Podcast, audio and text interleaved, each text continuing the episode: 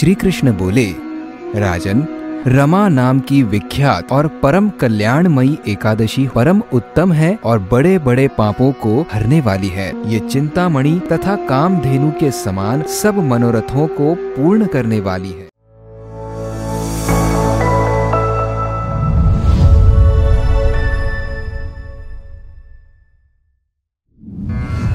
रमा एकादशी। युधिष्ठिर ने पूछा जनार्दन, मुझ पर आपका स्नेह है। अतः कृपा करके बताइए कि कार्तिक के कृष्ण पक्ष में कौन सी एकादशी होती है। भगवान श्री कृष्ण बोले, राजन, कार्तिक के कृष्ण पक्ष में रमा नाम की विख्यात और परम कल्याणमयी एकादशी होती है। यह परम उत्तम है और बड़े बड़े पापों को हरने वाली है। पूर्व काल में मूचुकुंद नाम से विख्यात एक राजा हो चुके हैं, जो भगवान श्री विष्णु के भक्त और सत्य प्रतिज्ञ थे। अपने राज्य पर निष्कंटक शासन करने वाले उन राजा के यहाँ नदियों में श्रेष्ठ चंद्रभागा कन्या के रूप में उत्पन्न हुई। राजा ने चंद्रसेन कुमार शोभन के साथ उसका विवाह कर दिया। एक बार शोभन दशमी के दिन अपने ससुर के घर आए और उसी दिन समूचे नगर में पूर्ववत ढिंढोरा पिटवाया गया कि एकादशी के दिन कोई भी भोजन न करे। इसे सुनकर शोभन ने अपनी प्यारी पत्नी चंद्रभागा से कहा, प्रिय, अब मुझे इस समय क्या करना चाहिए? इसकी शिक्षा दो। चंद्रभागा बोली, प्रभो, मेरे पिता के घर पर एकादशी के दिन मनुष्य तो क्या कोई पालतू पशु आदि भी भोजन नहीं कर सकते?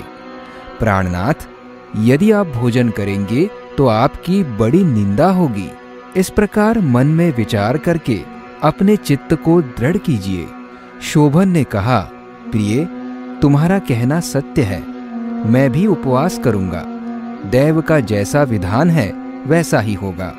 भगवान श्री कृष्ण कहते हैं, इस प्रकार दृढ़ निश्चय करके शोभन ने व्रत के नियम का पालन किया। किंतु सूर्योदय होते ही उनका प्राणांत हो गया। राजा मुचुकुंद ने शोभन का राजोचित दाह संस्कार किया। चंद्रभागा भी पति का पार लौकिक कर्म करके पिता के ही घर पर रहने लगी। नृपश्रेष्ठ उधर शोभन इस व्रत के प्रभाव से मंदराचल के शिखर पर बसे हुए परम रमणीय देवपुर को प्राप्त हुए।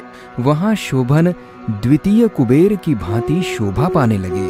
एक बार राजा मुचुकुंद के नगरवासी, विख्यात ब्राह्मण सोम शर्मा तीर्थ यात्रा के प्रसंग से घूमते हुए मंदराचल पर्वत पर गए, जहाँ उन्हें शोभन दिखाई दिए। राजा के दामाद को पहचान कर वे उनके समीप गए। शोभन भी उस समय द्विज श्रेष्ठ सोम शर्मा को आया हुआ देखकर शीघ्र ही आसन से उठ खड़े हुए और उन्हें प्रणाम किया। फिर क्रमशः अपने श्वसुर राजा मुचुकुंद, प्रिय पत्नी चंद्रभागा तथा समस्त नगर का कुशल क्षेम पूछा। सोम शर्मा ने कहा, राजन, वहाँ सब कुछ कुशल है।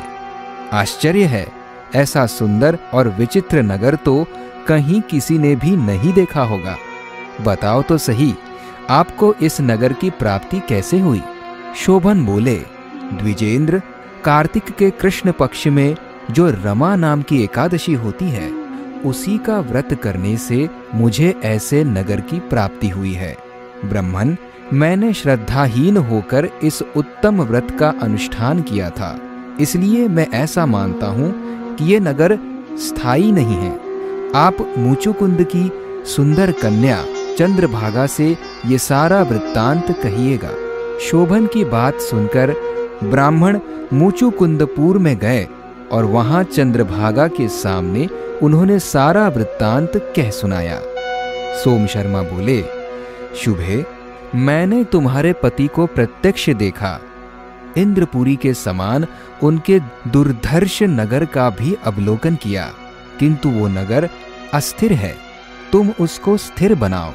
चंद्रभागा ने कहा, ब्रह्मर्षे मेरे मन में पति के दर्शन की लालसा लगी हुई है। आप मुझे वहाँ ले चलिए। मैं अपने व्रत के पुण्य से उस नगर को स्थिर बनाऊँगी।